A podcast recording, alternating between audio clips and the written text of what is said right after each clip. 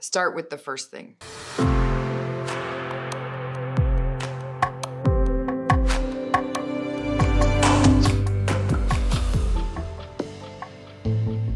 One of my principal friends told me recently he was having a tough time sleeping at night.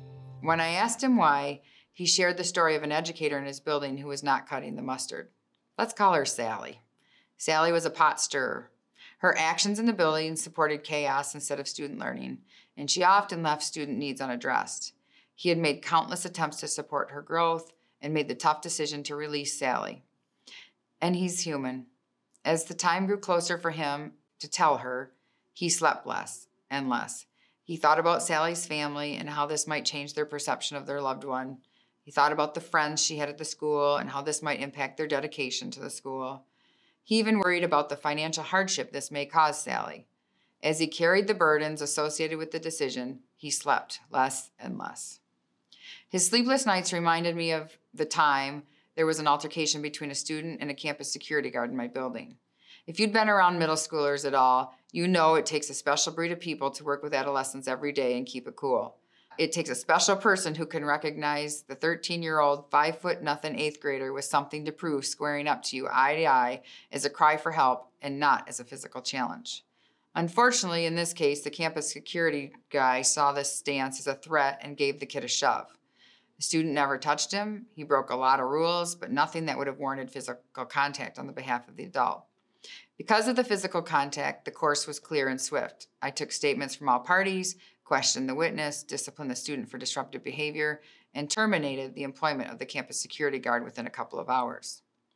There are so many reasons why termination was the right move in this situation, but they all boil down to what is right for the students.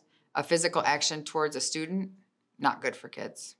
The security guard demonstrating poor judgment in front of all the other students, choosing aggression over reason, not good for students. I could no longer trust the judgment of an adult around my kids not good for students.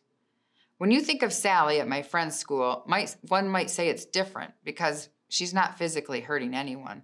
But I maintain that there are many ways to hurt kids that have nothing to do with being physical. Sally is a pot stirrer. If adults are chasing down stories about who said what to who, sorting out gossip, and trying to put out fires with other adults, they are not focused on teaching and learning. It's not good for students. Students' learning needs are going unaddressed while she refuses to provide accommodations claiming fairness. Not good for students. I'm not saying I have never had sleepless nights. I do. They are never about taking action against an adult who refuses to do the right thing for kids. When it comes to school, my moral compass points straight at the students. Every decision I make, even in my current role, I ask myself, is this what is best for the students I serve and if the answer is yes, I move forward like an ice princess on a mission. I'm unapologetic about putting kids first. I'm relationship driven. I give people a million chances to learn and to do better and to improve and to grow.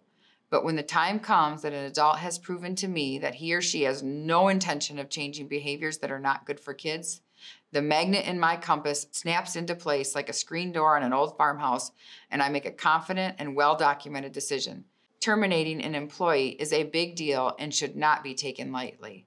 It takes hours of work to support, guide, teach, support some more, document, evaluate, and eventually decide.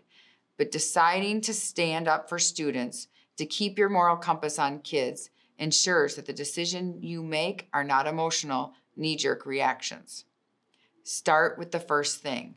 For me, the first thing is always the students. Am I deciding on teacher schedules? What impact does the decision have on students? When and where will the school dance be held? What impact does that have on students?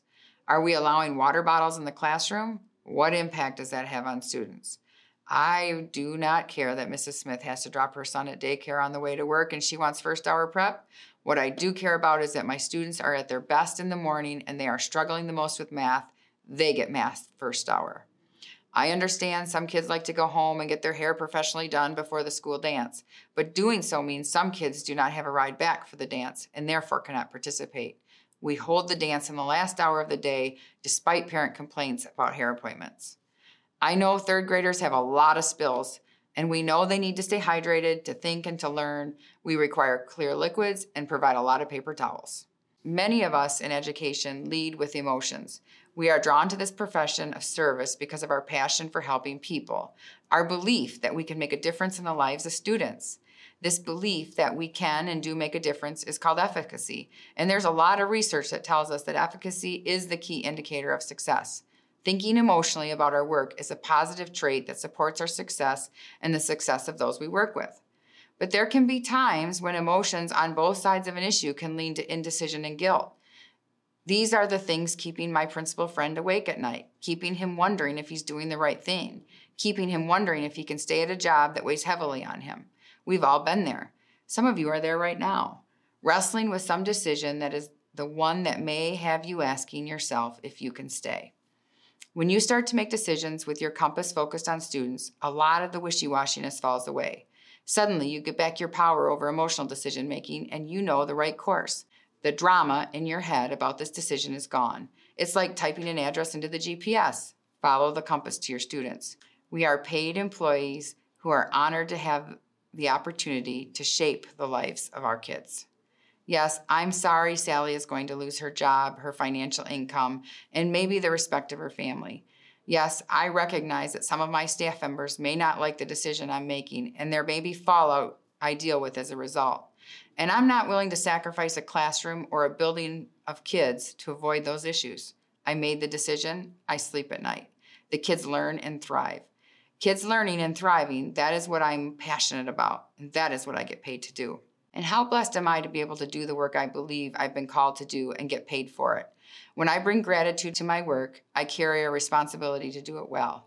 Doing leadership well means leading through tough decisions.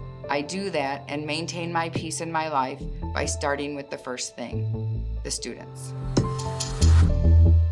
Join us for our next episode of The Principalship The Worst Job I Ever Loved.